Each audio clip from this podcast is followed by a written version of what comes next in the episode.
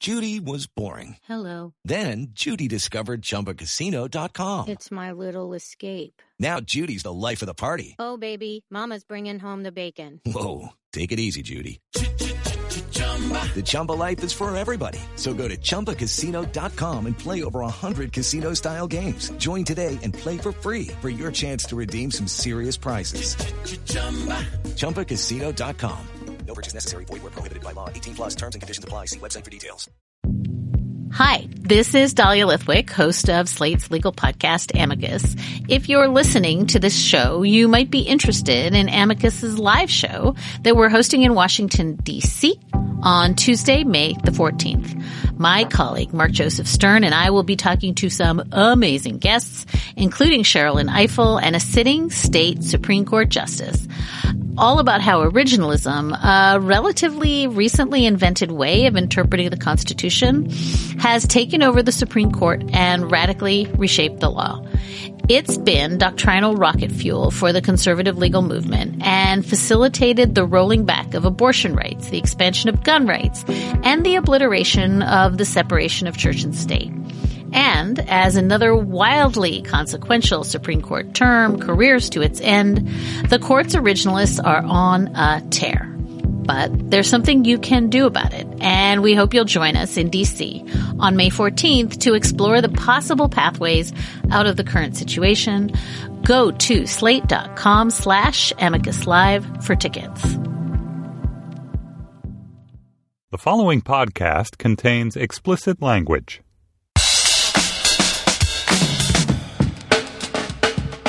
Hi, this is Josh Levin, and this is Slate's Sports Podcast Hang Up and Listen for the week of March 16th, 2015. On this week's show, we'll talk about where everyone landed on NCAA Selection Sunday, as well as the ESPN documentary on college basketball's greatest villain ever, Christian Laettner. We'll also discuss the ludicrous amount of player movement during the NFL's free agency period.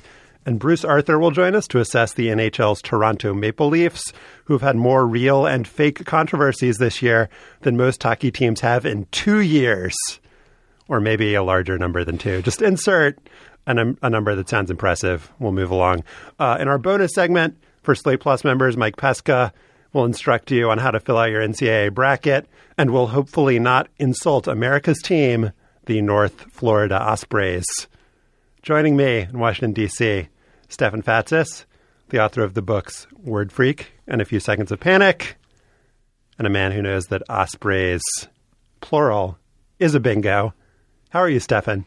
I hope they have a high seed, the ospreys, because you know they have nests that are high up. Jokes always funnier when you seed. explain When you them. Explain them, yeah. Uh, with us from New York, it's Mike Pesca, host of the Slate daily podcast, The Gist, with Mike Pesca. How are you, Mike? I hope Gonzaga doesn't have a straight path to the Final Four because the Zag. because they blank. um, you may already know that Slate Plus members get bonus segments and ad free versions of our biggest podcast. But did you know that members also get interviews with your favorite Slate writers? They get Osprey Talk. Hot Osprey talk. Hot osprey talk. Osprey takes. Don't egg us on.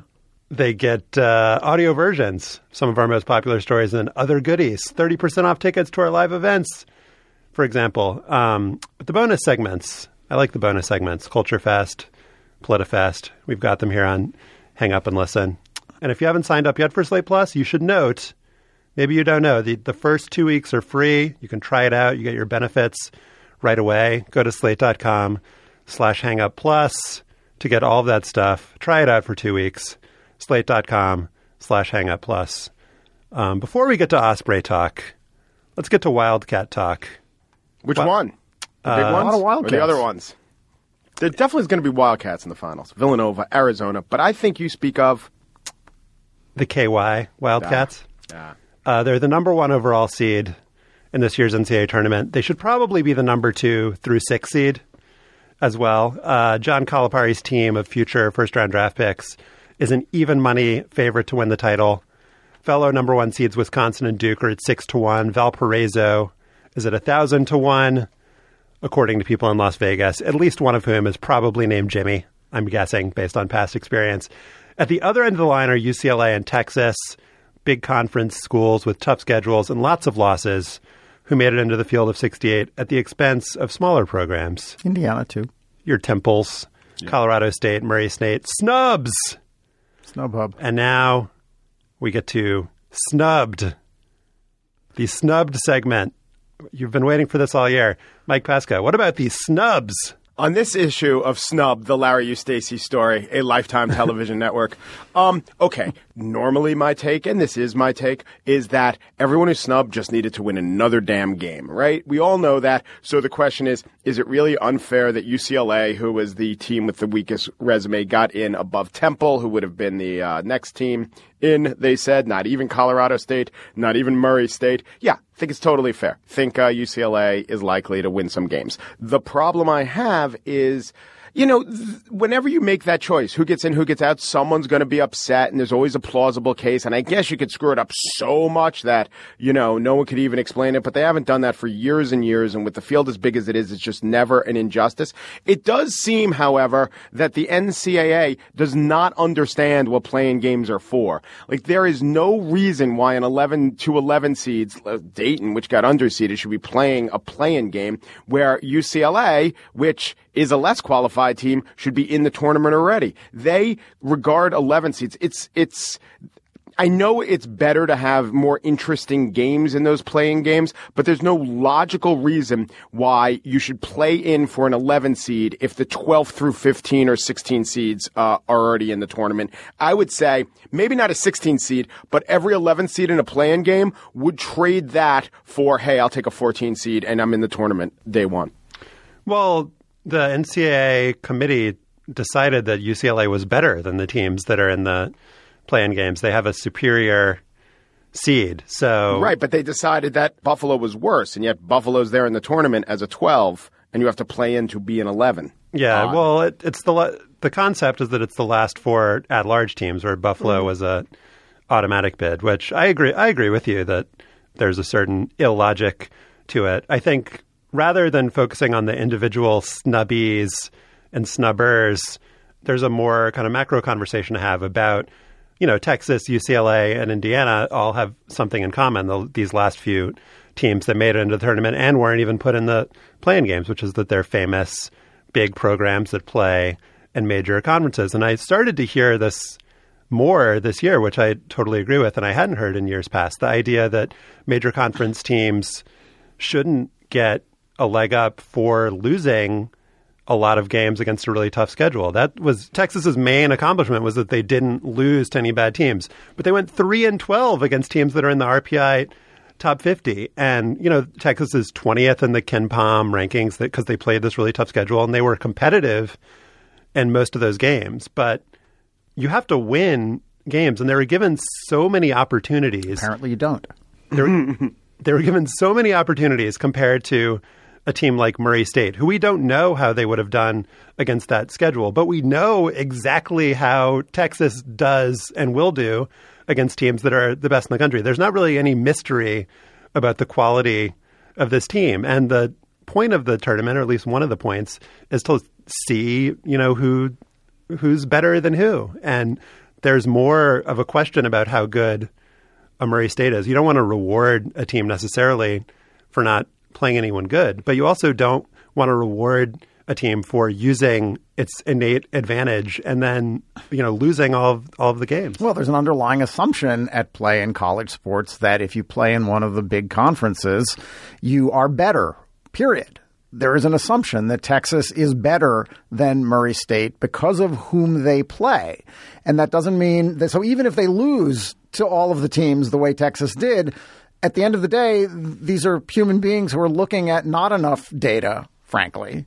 RPI we know is flawed, and we've had that conversation before, and many other people have had that conversation. So, so I think there's just a lot of the sort of the mental presumptions, you know, happen in the in that hotel room, whereby these men and women are there any women this year? I don't think so. No, eh, men.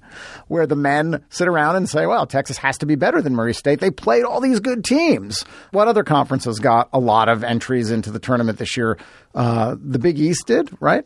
there's six teams from the Big East in the conference this year. Not clear that they are that much better than Colorado State or or Murray State or some of the other teams, the mid majors that were snubbed either. Well, according to Ken Pom, who we tout as recently as last week We as being the authority on these things, these schools that did get in, Texas, UCLA, are way better than Yeah. Colorado State and Murray State. They Yeah. far outrank them in the Ken Pom rankings. But I don't think that that should be The determinative issue. because these these schools are apples and oranges, and then you're basically saying, well, Murray State can't get in because they're not an apple. Well, we knew that they weren't an apple all along, but the point of the NCAA tournament is just to it's not just to line up all of the different apples and I- playing well, it- playing a, a good schedule will get you to be very high in these rankings, even if you don't win the games. And I think that winning games, even if it's against a weaker schedule, that should count for Well, and something. Temple, by the way, did play some very good out of conference teams. Duke, Villanova. Didn't they crush Kansas by like 25? So I sympathize with your Occupy Selection Committee boardroom sentiment, Josh, but I think the selection committee's job is to pick the best teams with the restriction that you got to throw a lot of conference tournament winners in there. And then you pick the best teams. And Texas is a better team than Murray State. I mean, I don't know they're a better team, but I would go by a number of things, things that we hail, like the like the Ken Pom ratings, like the Sagarin ratings, like every ratings I've ever seen. Also, this is the year the RPI died. There is they just threw out the RPI. They're going by the BPI and one slice of the BPI, which is I think what's it called, the VCA. There's some ways to do the v- BPI that um, Stat Geeks like even better. And Texas has put up good wins, a couple of good wins. Sure, Murray State didn't get the chance to play West Virginia. But aren't you going to put up a couple good wins if you play 15 games? Like The point- chance yes. that you'll win Yes. three is pretty high. And you play that some of that's those games at home. I don't think that that's actually necessarily the case. I think that a good team playing much weaker opponents will beat the weaker opponents, and a good team playing strong opponents will sometimes uh, struggle against the strong opponents. And if you look at what Texas did, beating Baylor in overtime, almost beating Iowa State. I mean, we're talking two teams that if Kentucky weren't in the mix this year, you'd say have a plausible chance, or still do have a plausible chance to make the Final Four. And there's Texas right with them. And we don't know because Murray State's never been right with them, but it's much less likely that Murray State would ever play those teams. And also, Murray State isn't Gonzaga, isn't a two loss team. They're a five loss team against bad competition. So the reason they don't have 13 losses against the top 50 isn't just that they don't have 13 losses, it's that they don't even play really good teams. I know that there should be a reward, but if it's best teams, I have every confidence that Texas is a better team than Murray State, So- even though even though that's not the fairest thing in the world. so would you say that an NFL team that goes 4 and 12 is like really proven its worth? I mean, that's basically what Texas did, right? Against the teams that were basically on their Yeah, well, level, if- they if went the they went 4 and 12. Sure, it, that's a great analogy. If the 64 teams that you had to pick to be in a football tournament included a bunch of college teams and the NFL teams, yeah, the NFL team that had two losses probably would beat Alabama. Well, this would make more sense if, if How's that small petard doing for you, Josh? This would make a lot more sense if small conference teams never beat big conference teams. But that's just not true. But they do, but they also don't get the opportunity to play them because a lot of big conference teams refuse to schedule them. So teams do what Larry Eustachy at Colorado State did, which is schedule some pretty good teams out of conference in an effort to end the season with a strong RPI. And like you said, Mike, that it's it's not the determinative factor. The NCAA selection committee did use RPI, but only to batch teams and, and then make determinations, not to make in or out determinations. So Eustachy puts together a schedule that is likely to look good on paper and end with a great record, but ultimately it backfires on him because in the end, the committee says, well, they didn't play anybody good enough. And look, Texas played all these great teams, but Texas played all these great teams because they're scheduled to play all these great teams because of who they play in conference. Do you guys really believe that the committee didn't care that it was Texas? I think they absolutely cared that it was Texas, and Or I think that it was or UCLA? Indi- or Indiana or UCLA. Sure, they're marketers too. They understand that those games will get good ratings, and those games ultimately, it's ultimately it's not going to make that much difference because Indiana, UCLA, Colorado State, Murray State, none of them is going to win the national championship or is likely to get to the Final Four. So it's really about the opening weekend and attracting and making sure that there are names there that people can talk about. The flaw in that line of thinking is that everybody loves it when Murray States and Colorado States and Belmont and Stephen F. Austin and Wofford get into the tournament because the announcers get to say Wofford a lot. And we don't get to hear announcers say Wofford on national TV the- a lot. But I just don't understand. The committee must must get that right. I think it might be more subtle than uh, or subconscious than conscious, and I think the makeup of the committee is mostly the big conference people. But it's also I'm not easy- sure that's true. I'm not sure that's true. I'll look that up. Hold the on. Utah State guy is the head of the committee. I also think that it is easy to believe that if Texas goes on, you know, it looks good in four of their last five or three of their last four, people are paying attention. People want Texas to look good. Texas was a team that started the season really hot and were a top 10 team when they played Kentucky. It's just, it's, I- it's something like a heuristic when Texas shows glimpses of success or UCLA. You're like, ah, ah, that confirms. That's a team that's supposed to be good. That's a team that has goodness about them. And so you read into even maybe neutral evidence, like 13 losses, right? Less than neutral evidence. And you look for the good. Whereas Murray State, you're only looking for the bad, you know? So it's like a teacher who only calls on certain students and not others because of their predilections. Josh is correct. Utah State is the head of the committee, the uh, AD at Utah State, Scott Barnes. Two women on the committee Janet Cone, director of athletics at North Carolina Asheville.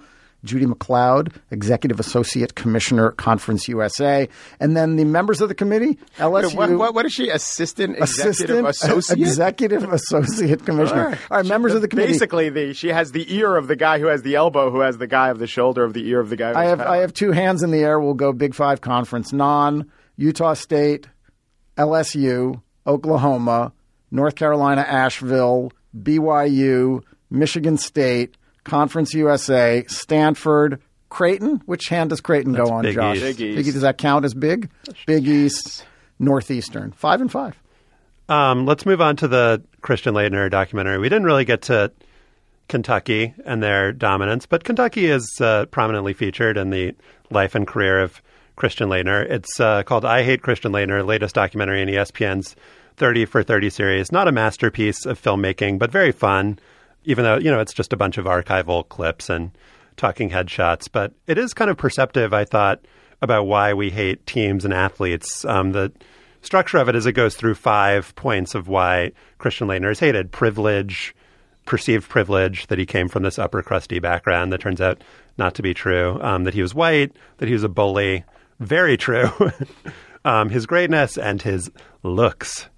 I'm raising my eyebrows. Stefan, what did you think of the doc? I was I was entertained. I, I actually liked this. Um, a lot of this is a peek into the sort of twisted psyche of the fan and and why we tend to think and form these conclusions about people that we know nothing about other than watching their behavior on a sporting field. And in Christian, Le- in Christian Laettner's case, it's totally understandable. I think we all understand why Christian Laettner was hateable because of Duke and the the reputation, um, the perception of what Duke was, white, privileged in North Carolina against two state schools as its main rivals, and the face. I mean, come on, Christian Laettner's face, Very punchable. punchable, punchable face. The way he carried him, face. the way he, his demeanor on the court, you know, stepping on the chest of a player from Kentucky very famously, a, a lot of glowering and elbowing and gloating and finger raising. So Christian Laettner was eminently hateable, and I think Christian Laettner acknowledges that he was hateable. But the thing that I don't think we we really get at is why Christian Laettner behaved the way he behaved. It was largely because he was 20 years old, and 20 year olds do stupid stuff. So now 23 years after Christian Laettner left Duke, you know, we see this gray haired 45 year old guy speaking very, very sort of methodically and very rationally about who he was and, and, and why he was perceived the way he was. And I didn't get the sense that Laettner feels sort of besieged in any way or that he is super resentful about what happened. He seemed very calm about the whole thing, which to me made it feel a little bit like a big hoax. Like Christian Laettner knew exactly what he was doing when he was in college. And now, 20 years later, he still understands what he was doing in college. Yeah. This isn't the fault of the documentary, but to me, the racial aspect is giant, and you could take out a lot of those other things for other guys who are hated, and it's just a lot easier to hate well, to have an acceptable level of hatred against the white guy. JJ Redick isn't particularly good looking. He did go to Duke. There's nothing of a bully about him. He was hated. Bobby at, uh, Hurley was hated let's while he played with Christian. Let's Laettner. just rank all of the white Duke players based White on how attractive players. they are. Just do a one through ten list. Well, let's let's try to pick See a the white Venn Duke. diagram with their Was hatred Jay level Bilas? is. I mean, who was the last white Duke player who wasn't hated? The good white Duke player. I mean, Bilas wasn't even that good. Well, I think the documentary makes a claim, and I think an accurate one, that Christian Laettner in many ways created the hatred for Duke. Like, Stefan, you said that some of this was pre existing. There were pre existing conditions as far as the school being upper crusty and, um, did I say upper crusty before? The school being el- elite, private, whatever. But Laettner was just this perfect embodiment, and I don't think it's been fully you know, realized by the subsequent line of white Duke players. I mean, JJ Redick was kind of hateable, but he wasn't as good as Laettner was. He didn't have the success, and he wasn't as big of an asshole. Like not an asshole at all. And also, Hill, Grant Hill, and Bobby Hurley talk about how they didn't like Christian Laettner. I mean, the reason that he was so hateable is because he was really hateable. He was kind of a jerk. He was. Not kind of. He was a jerk. I don't cite I don't cite this source often. It's called Complex, but I did just look up uh, most hateable Duke players. Now this is a 2010 article, and beating Laettner is JJ Redick. So at the time, There's some recency bias there.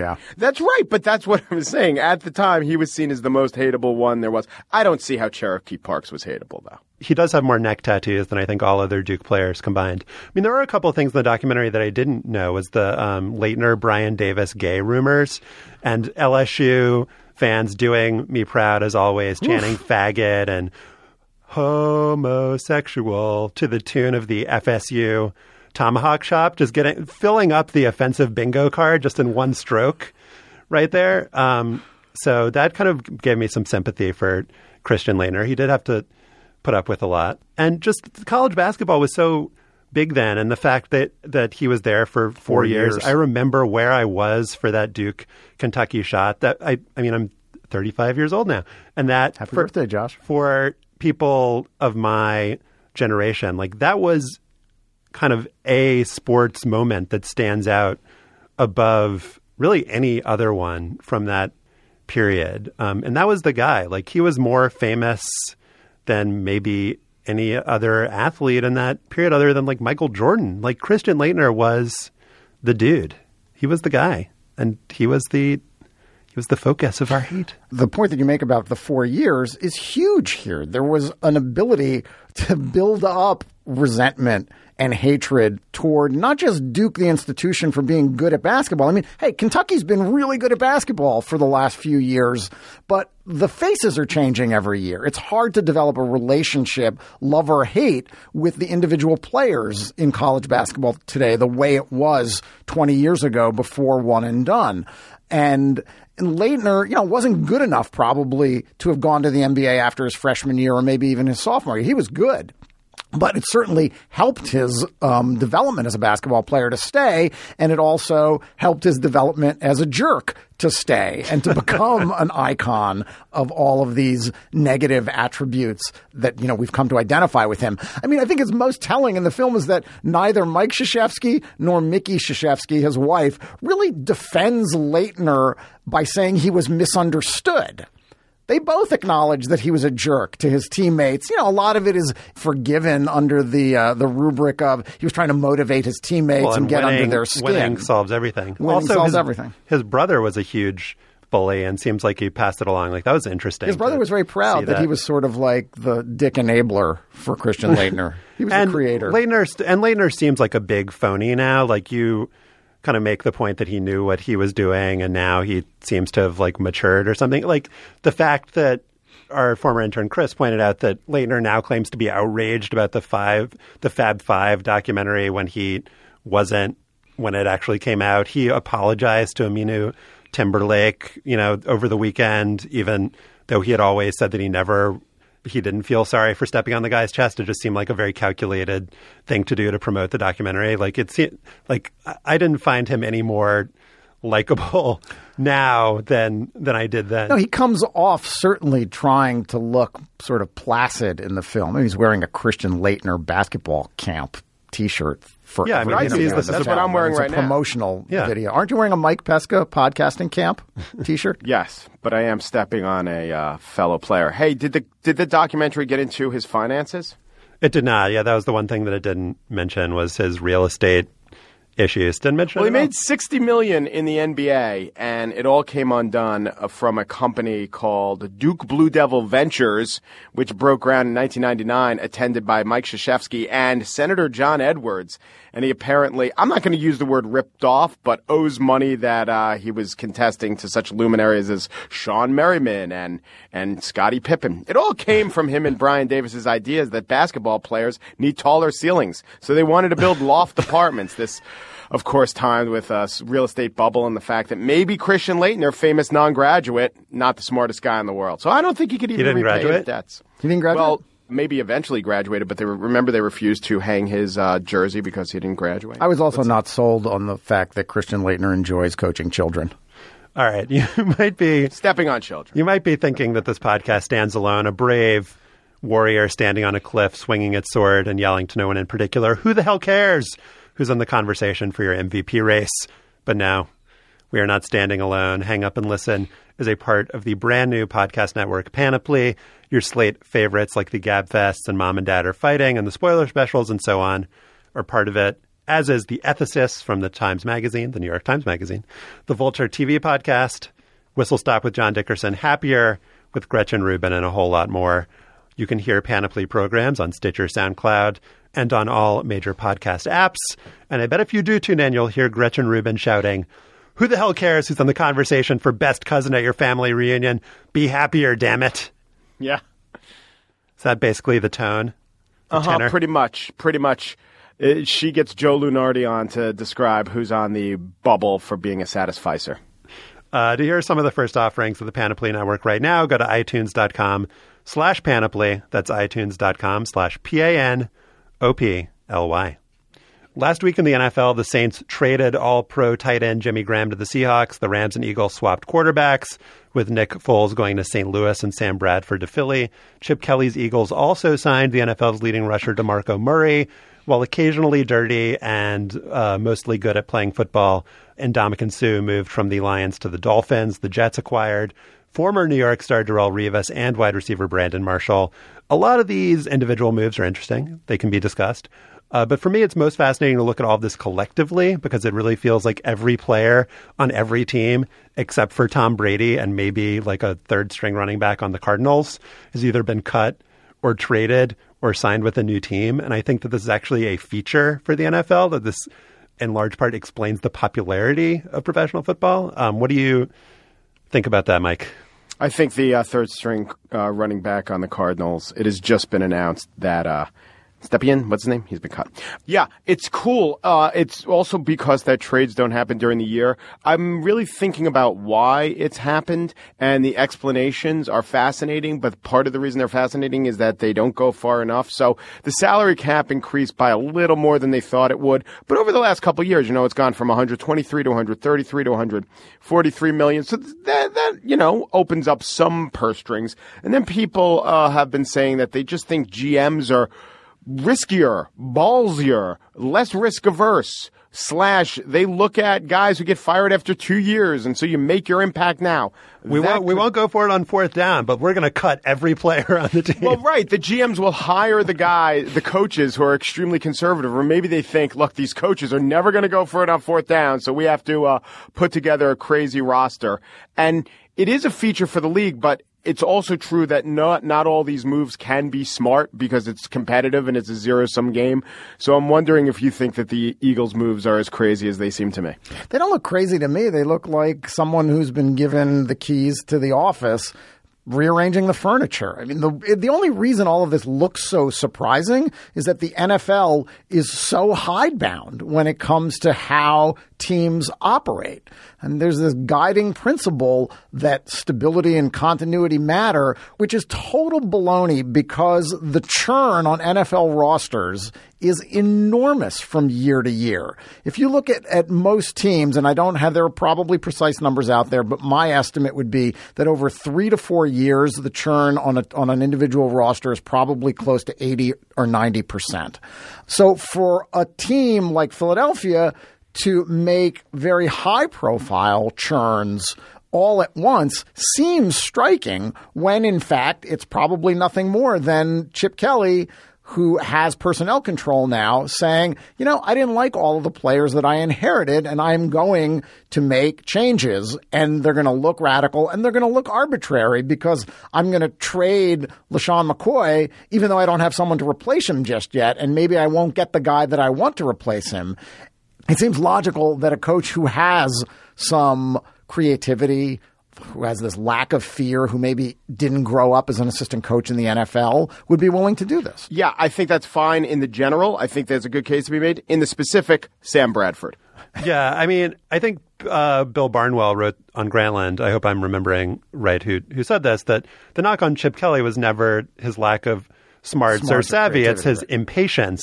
And there is a definite feeling that he wants to like make every move that you would make over two or three seasons in one season. And I I think there is a kind of um, I don't know if it's like hyper rationality or just imposing the same standards on the star players that he would on everyone else on the roster. This the idea that we're going to churn over the top just as we would turn over the bottom, and maybe that makes as much sense. But just you know, switching out a quarterback, I think you're right that continuity doesn't particularly matter in the NFL, but it's just not done as often just to be, be like, all right, we're going to take this guy and send, why uh, send away that guy. Is- if it's not done simply because it's not done, then doing it doesn't seem that striking. But you're right, Mike. I mean, the two quarterbacks on the Philadelphia Eagles, I think, have the worst yards per passing in the NFL for the last two seasons.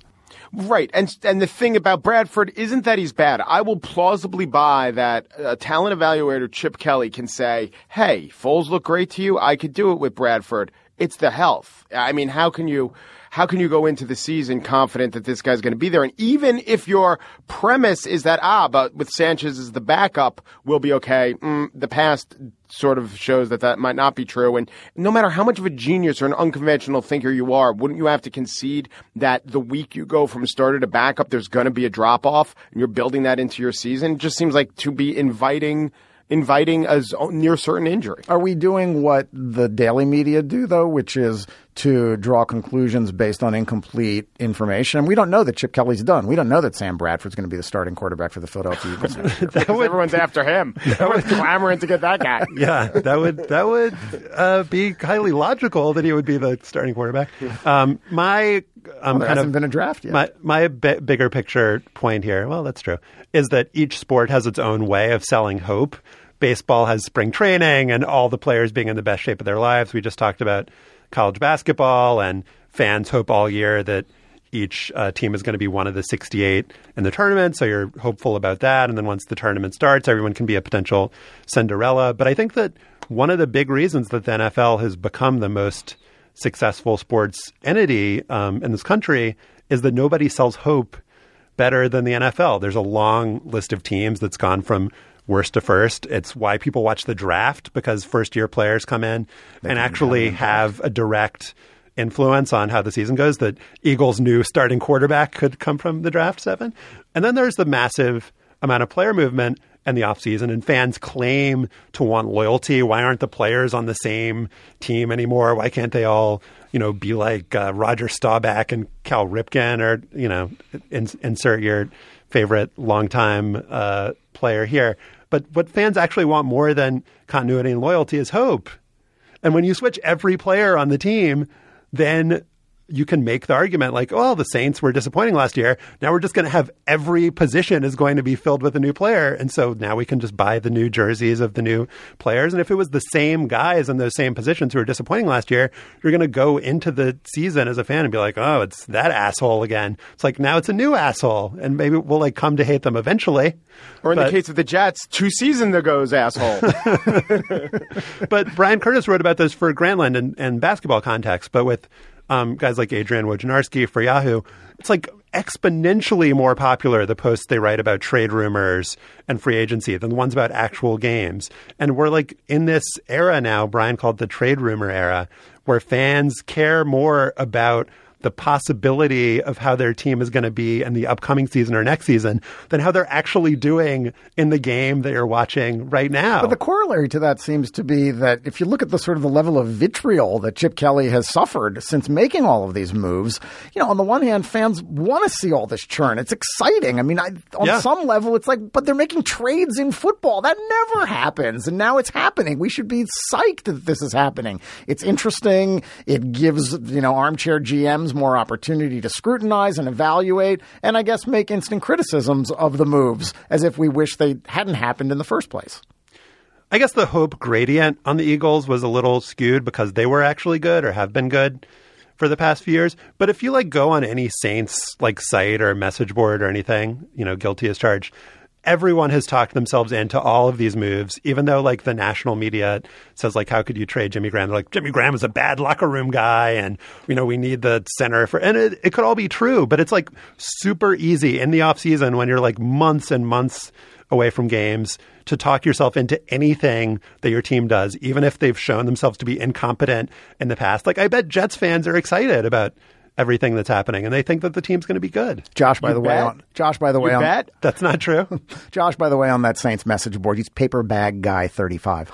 You you bet they're excited? Yeah, they're going crazy. Uh, and why? Because they were good with uh, essentially these defensive backs, and so now we're getting the same defensive backs back.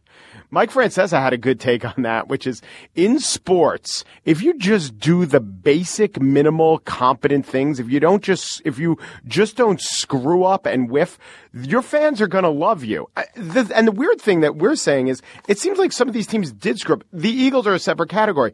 I think nationally, people are looking at the Saints and saying, I don't know what people, but maybe people who are a little informed say this is all motivated by mismanagement of the salary cap. and Yeah, exactly. Get, Sure. Yeah, that's that's the truth. The truth is the Jimmy Graham trade wasn't motivated based on talent evaluation or a great tight end versus a good center. I mean, those two positions are not equivalent because they don't. They they had to get out of potentially paying Jimmy Graham, and I think the Jets. Yeah, okay, great. Now they're going to have an seven win team? I don't know. They're just not as bad as last year. They just did the de minimis, and that's enough to give fans hope. Fans won't have so much hope. but it, there is something like that you can hold on to. Like it isn't absurd to think that the Saints could make the playoffs. Of course, this year, course, yeah. in large Yeah. Part the because like Max Jets Unger might. does really good and they have a good running game. Like it's not ridiculous. Like it's probably not true, but it's not ridiculous. And of course, like the undercurrent of all this is just the fact that these players are totally expendable, way more expendable than in other sports. The average career length is so short; they don't get that much guaranteed money. They're just cut um, as soon as they get into their upper 20s. It's hyper rational. It makes sense as far as like if you look at the actuarial tables of how good players perform at that age, but it's just so unfeeling and fans just could not care less. Right. And let's not also diminish the importance of the cap. I know you mentioned it, but for the Saints particularly, I mean, bloated cap, get rid of some guys. It maybe seems like, ooh, we're letting Jimmy Graham go. You know, we're trading Jimmy Graham. But ultimately, they're, believe me, it's the GM and the assistant GM, the capologist making some very basic decisions about how much money they can afford to spend. And it's why everyone hates Drew Brees because he just wants to get the money they promised him. Asshole. He's paper bag 78 on that message board, by the way. We don't talk about hockey all that often on the Hang Up and Listen podcast, I'll admit. None of us follow the sport obsessively, except for the fact that Mike is now moonlighting as Sparky the Dragon, the New York Islanders mascot. Uh, but recent events have led us to believe that the Toronto Maple Leafs, who are currently tied for second to last in the NHL's Eastern Conference, should be the official professional hockey team of Hang Up and Listen. Consider that in the last few months, a story came out that a player on the Leafs wanted the head, head coach fired. Another player said crowds supported the team better in Buffalo and Detroit than in Toronto. The team refused to salute the, their home crowd after winning a game. The Canadian network TSN put a tweet live on the air during its trade deadline coverage that claimed that the Maple Leafs' Joffrey Lupul slept with teammate Dion Phaneuf's wife, Elisha Cuthbert, aka Jack uh, Bauer's daughter from 24. And that, in the end, is why we love the Maple Leafs because they have a player named Joffrey. Joining us to discuss Joffrey and his teammates and the hate hate relationship that the team has developed with its fans is Bruce Arthur, a sports columnist for the Toronto Star. Welcome, Bruce. Now, I should warn you before you make this allegiance official, is that I, I, I'm not from Toronto. I moved to Toronto 14 years ago. And if you live anywhere in the rest of Canada and you're not from Ontario, which is our, the province that Toronto's in, you tend to hate the Toronto Maple Leafs because they're on Hockey Night in Canada first every night, all of that. Since moving here, what I've found out is that being a Leafs fan, those people that we resented in the rest of the country for so long, being a Leafs fan is agony. Like if you have any, if you if you accidentally develop a rooting interest in this team, I'm just here to warn you, this could go really, really badly for you. I th- I think we're gonna just keep a safe distance, like a, a kind of a nice ironic ironic fandom. I think we'll just present the facts, and then uh, fandom will not become many of our listeners. Yes. so, in your column uh, recently, you wrote that the Leafs are mining new depths of toxicity day after day. Um, and I read, you know, some of the examples here. They some of these seem like kind of picayune. Um, well, but is it media ish? Is this actually having a psychological effect on the fan base, or are these things just kind of amusing tidbits that just happen to be going along with a team that's not winning games? Now, here's the thing it's both. Uh, the trick is with the Toronto Maple Leafs, I mean, they they have a lot of the same problems that a lot of other teams do, like especially losing teams. Uh, problems happen, uh, things come apart. That's just normal. But the difference is, is in the environment that they're in, and given the recent history that they've had, and again, like this is not the worst that the Toronto Maple Leafs franchise has been, because during the Harold Ballard years, he was as bad an owner as there has ever been in sports it wasn't just funny, weird, fever, interesting. It was truly dark and awful. This team, though, over the last few years, has been a, a re, kind of resoundingly disappointing team. They last year they collapsed down the stretch, missed the playoffs, finished 22nd in the, NHL. Year before they made the playoffs for the first time since 2004, blew a 4-1 lead in the third period of Game Seven, which is very hard to do in Boston. Year before collapse, uh, year before collapse. This year they collapsed early. They really like they just they didn't wait until later in the season. They just blew off the doors in midseason. And what's happened is there's been a kind of an accumulation of not just disappointment but anger and pressure and and the result is an environment in which this team is not just coming apart on the ice, but all the little stuff, all the little picayune things that to the outside don't seem very big, they blow up in a way here that isn't just big media market blow up. It's kind of a fever. Like a fever has gripped a lot of the parties that have been around this team this year.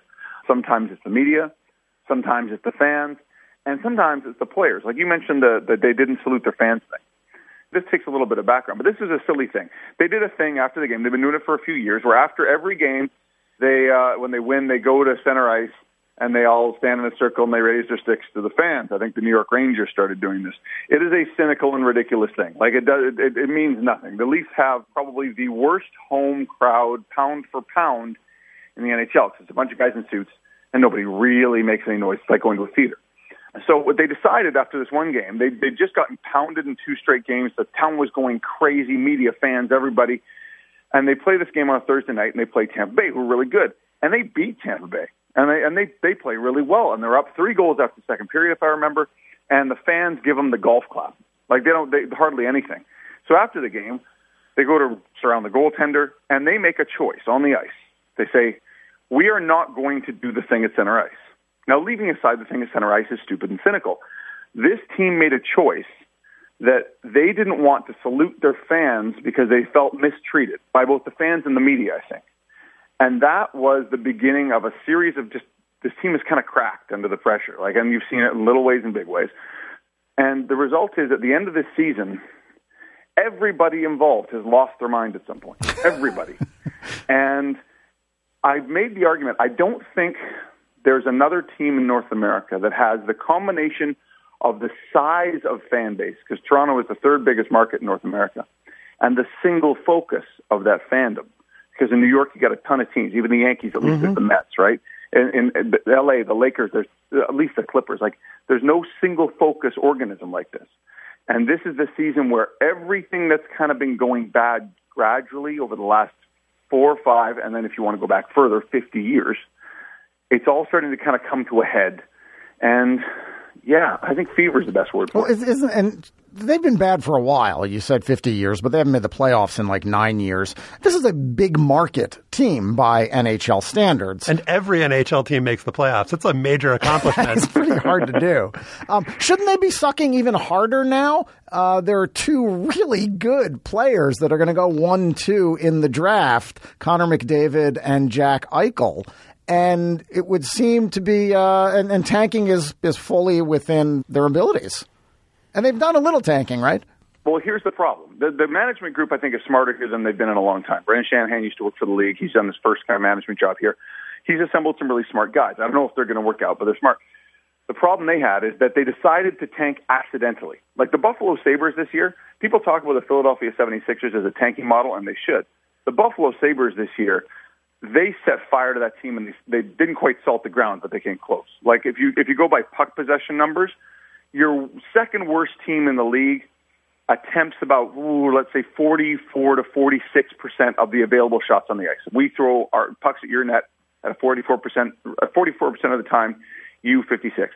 The Buffalo Sabres are down in the 36, 37 range. They're really, really bad. But they did that on purpose. The Toronto Maple Leafs came into the season and they kind of went, well, maybe we'll try to make the playoffs. And then it went sideways and everything went wrong. And so they're accidentally tanking. Shanahan was hired, I think, in April last year. If he'd been more assertive, if he'd just go, gone ahead and stripped this thing to the ground, they would have had a real shot at getting Connor McDavid. And I've seen Connor McDavid and Jack Eichel play some at the World Juniors. Connor McDavid, if nothing goes terribly wrong, is going to be generational in a way that kind of hockey passes the torch from guy to guy, from Howe to Orr to Gretzky to Lemieux, gets to Crosby. This, he's going to be that guy.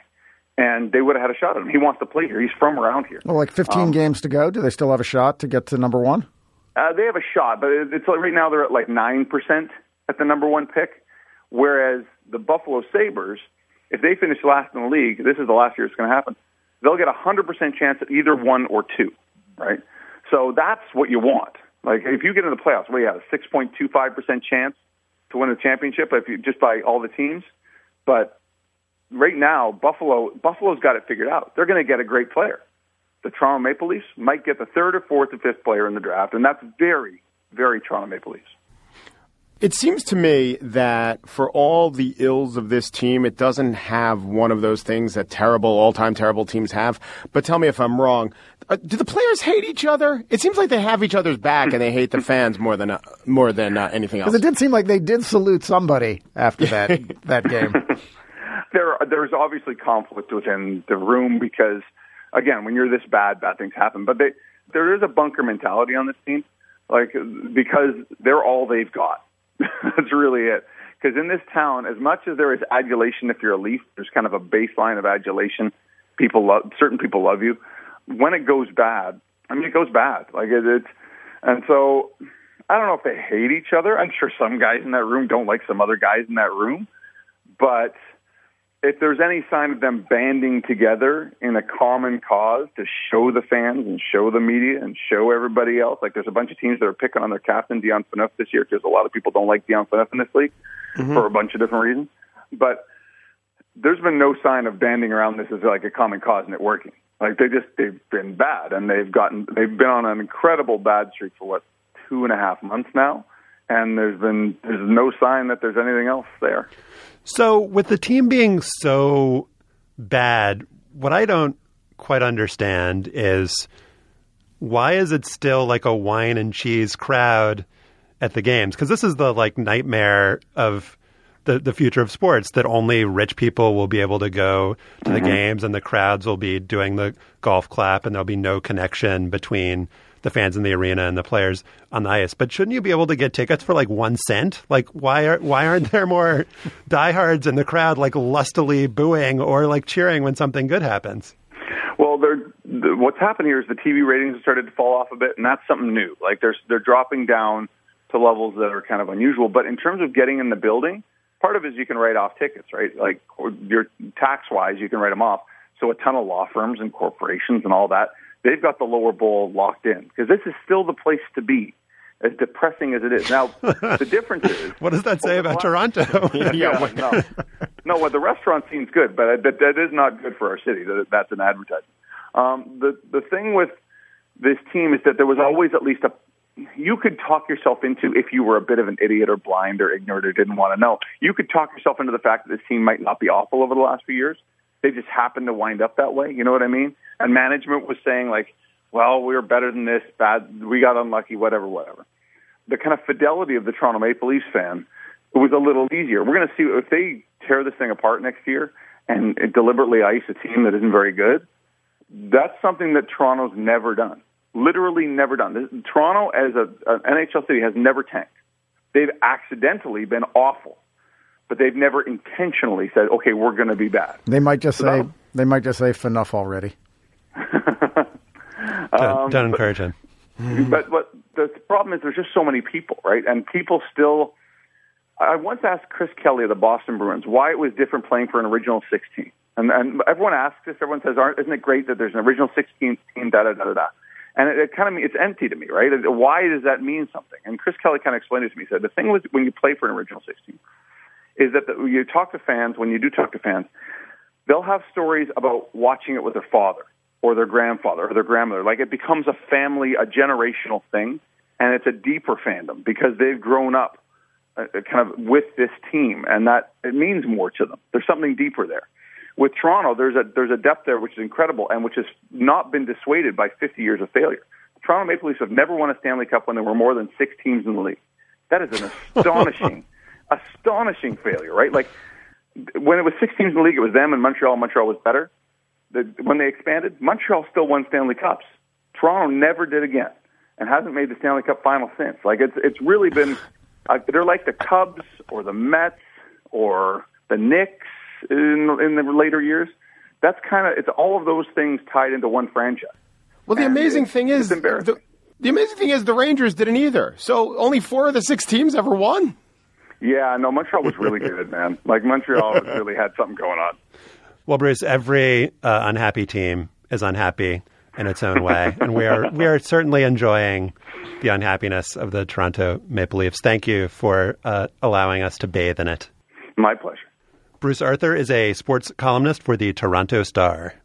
All right, now it is time for After Balls. Mike is a big fan of the fringe bubble.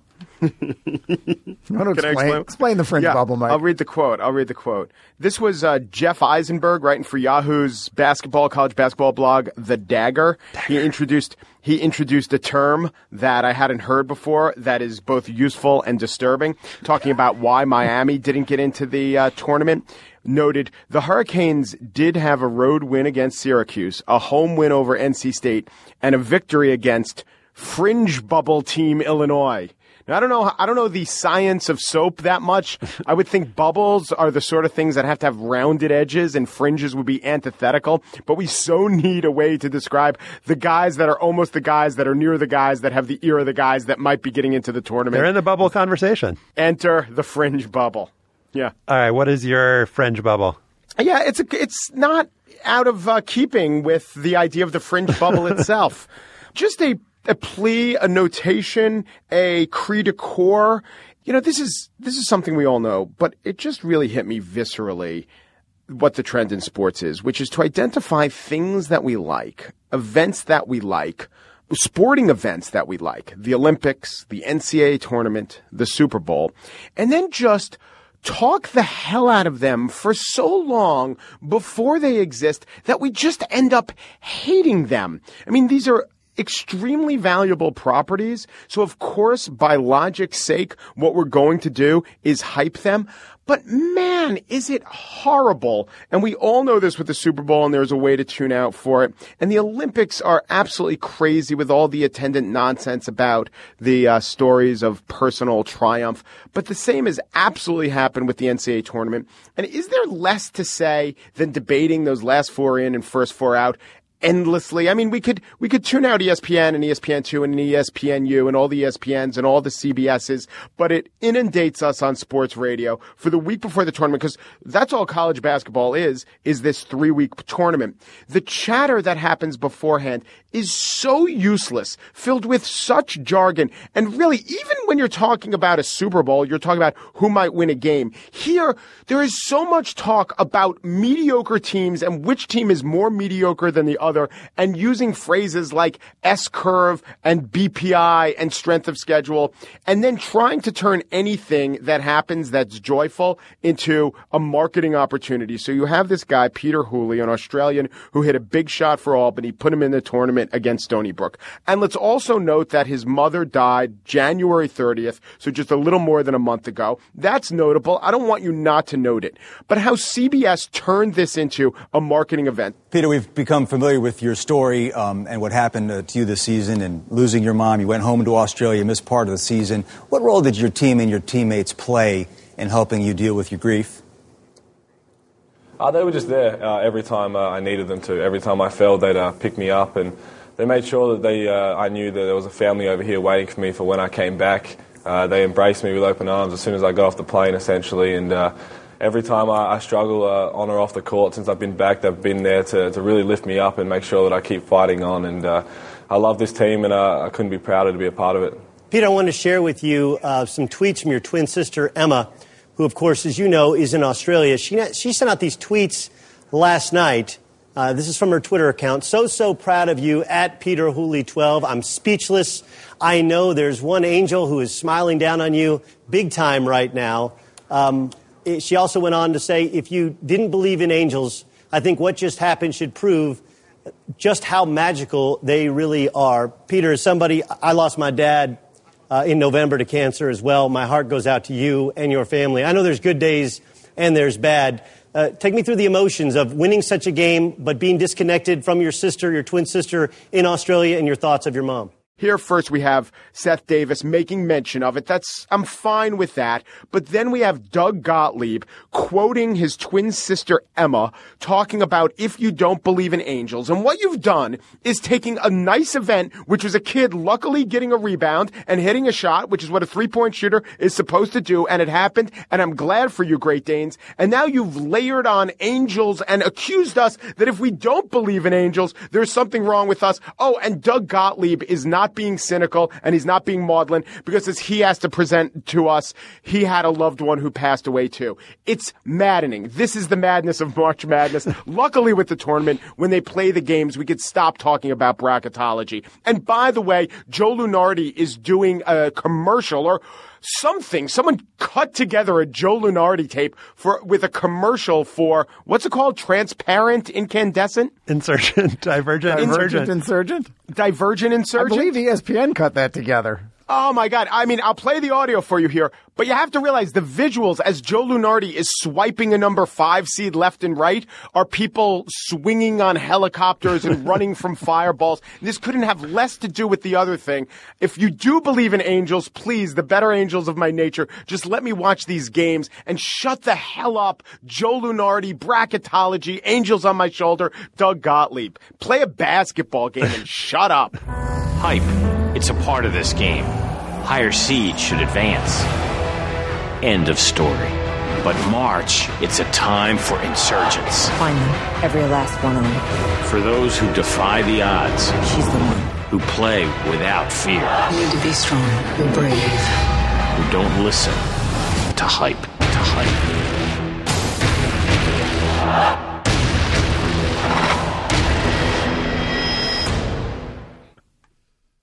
But but uh, no, you're right. You're right. We we just did do a whole kind of segment talking about Texas, and now I feel deep shame. A deep. What did you kind of? shame? Am, am I am I supposed to watch uh, Disney's Cinderella based on our conversation? Could could Volo cut that together? I mean, we're talking about Cinderellas and the big dance. Why not? I think maybe we'll we'll have him not do that. But imagine what it would have sounded like if he did.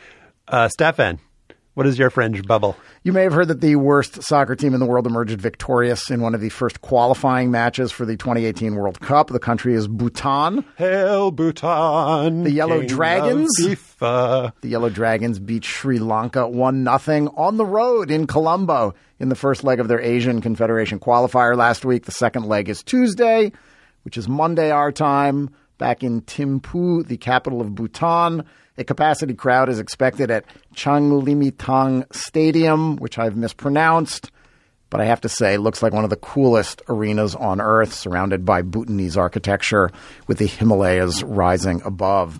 The stadium was built in the 1970s, totally rebuilt in 2008 for the coronation of the fourth Druk Gyalpo Jigme Khesar Namgyel Wangchuck. It's mo- that's the king. It's mostly used for archery, which is the national sport of Bhutan, but it's also used for public events, including the 2011 royal wedding of the king. FIFA paid for a turf field in 2012. Our fearless leader, Sepp Blatter, cut the ribbon, of course, securing one more vote in his umpteenth reelection bid. Bhutan's win over Sri Lanka in the away leg was pretty huge. Since joining FIFA in 2000, Bhutan had never entered World Cup qualifying. It apparently only did so this time because FIFA offered $300,000 to any nation that entered the early rounds. In international play, Bhutan has an overall record of 4 4 and 51. It scored 32 goals and allowed 220. It's 0 12 against nearby Nepal. Before the Sri Lanka match, it was 209th in FIFA's rankings of the world's 209 national teams. Bhutan's other international wins came against Guam, Bangladesh, and the Caribbean island of Montserrat. If that last one, Bhutan Montserrat, rings a bell, that's because it drew a fair amount of attention when it was played in 2002. The game was staged on the same day as the World Cup final that year between Germany and Brazil. The idea was a great one. While the two best teams in the world were competing for the championship, the two worst teams would play in the name of pride, sportsmanship, and publicity. The game was conceived, arranged, and funded by a Dutch ad man and filmmaker named Johan Kramer. He faxed letters to the country's football federations and then managed to persuade FIFA to sanction the match. He also made a documentary about the game. It's called The Other Final, and I watched it over the weekend. Except for the gimmicky and very Euro feeling use of a soccer ball bouncing in and out of the frame, you know, because the ball bounces around the world. The Other Final is totally charming and endearing. Montserrat is struggling five years after the volcanic eruption that covered the island in ash. Bhutan is only starting to appreciate and play football. Cable TV had arrived only a few years earlier, and students are bringing back the game from India. Neither country knows anything about the other, which makes the match all the more appealing. You really couldn't ask for two more disparate places and peoples the fun loving Caribbeans versus the chill Bhutanese, whose philosophy is embodied by a wonderful into the camera monologue about gross national happiness and the humanitarian principles of sports. Because Montserrat Stadium is still under five feet of ash, the game is scheduled for Thimphu. Bhutan's coach dies a week before the game, so the filmmakers fly in a Dutch replacement. Montserrat's coach, an Englishman and cop on the island, refuses to travel to Bhutan because the local federation screws with his roster. Montserrat's journey takes seven legs, but the team's spirits are buoyed by the singing of their theme song, Hot, Hot, Hot. this was Buster Poindexter song. you bet. Oh this was before the new field in Changlimithang Stadium, so the pitch was in less than perfect condition for the game. Lots of puddles, lots of mud, which doesn't make these decent high school level teams look any better.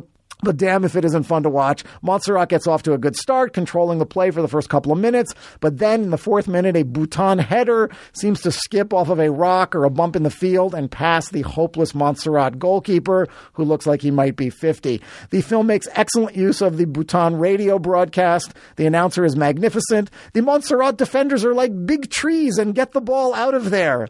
When Bhutan scores again, here's his call. The Montserrat team looks so depressed. Cecil Lake is sitting down. It seems that the goalkeeper of Montserrat doesn't want to get up anymore. He is so desolated, completely alone here, high up in the Himalayas where luck is not on his side today. Oh, I have so much compassion for Mr. Lake. I'm not spoiling anything here by telling you that Bhutan won 4 nothing. The teams joined in some native dancing on the field after the game. A Montserrat player takes off his jersey to reveal a wife beater that says, We love Bhutan, thank you. The trophy splits in half. This is also field good. Much better than March Madness. Go Bhutan. Bhutan's record in international games sounds like Texas's record against the top 50. Heyo. Take that, Rick Barnes. Josh, Boom. Josh, what's your fringe bubble? So I was going to provide a nice counterpoint, Mike, to all the reasons we love March Madness by talking about the worst things about the NCAA tournament. But since you already did that, I'm going to do mine anyway. and then we can have like a bubble conversation about which of our reasons have the have the highest BPI and deserve to make it to the play-in game of hateability. So buzzer beaters, upsets, we like those. Bill Raftery saying onions, mm-hmm. that's good. But here's here's my three. He's doing re- the finals this year. he is. I'm really psyched about that. Good for Yeah. Bill Raftery.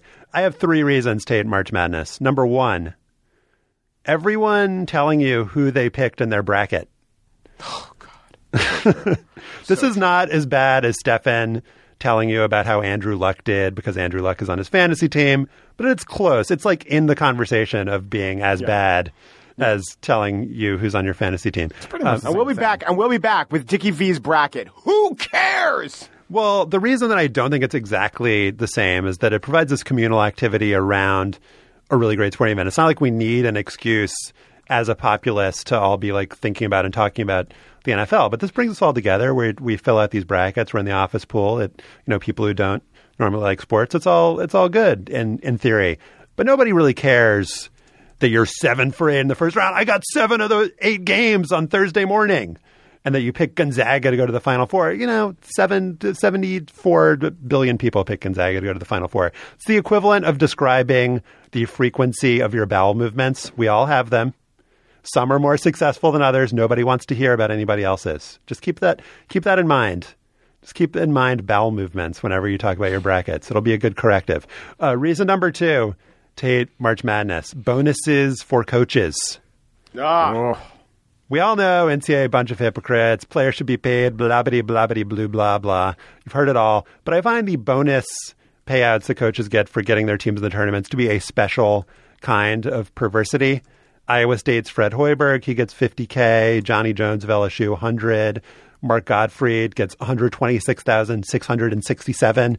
Sean Miller of Arizona gets 50,000 for winning the Pac-12 tournament, 50,000 for the Pac-12 regular season, 40,000 for winning 25 or more games. Other bonuses based on winning tournament games. I'm definitely rooting against Arizona. Um, last year, Tony Bennett of Virginia got $100,000 for making the Sweet 16, lost out on another 250,000 when uh, Virginia lost to Michigan State by two. I bet he was kind of upset about that about that loss. If Virginia had won the title, he would have gotten a million dollars in bonuses.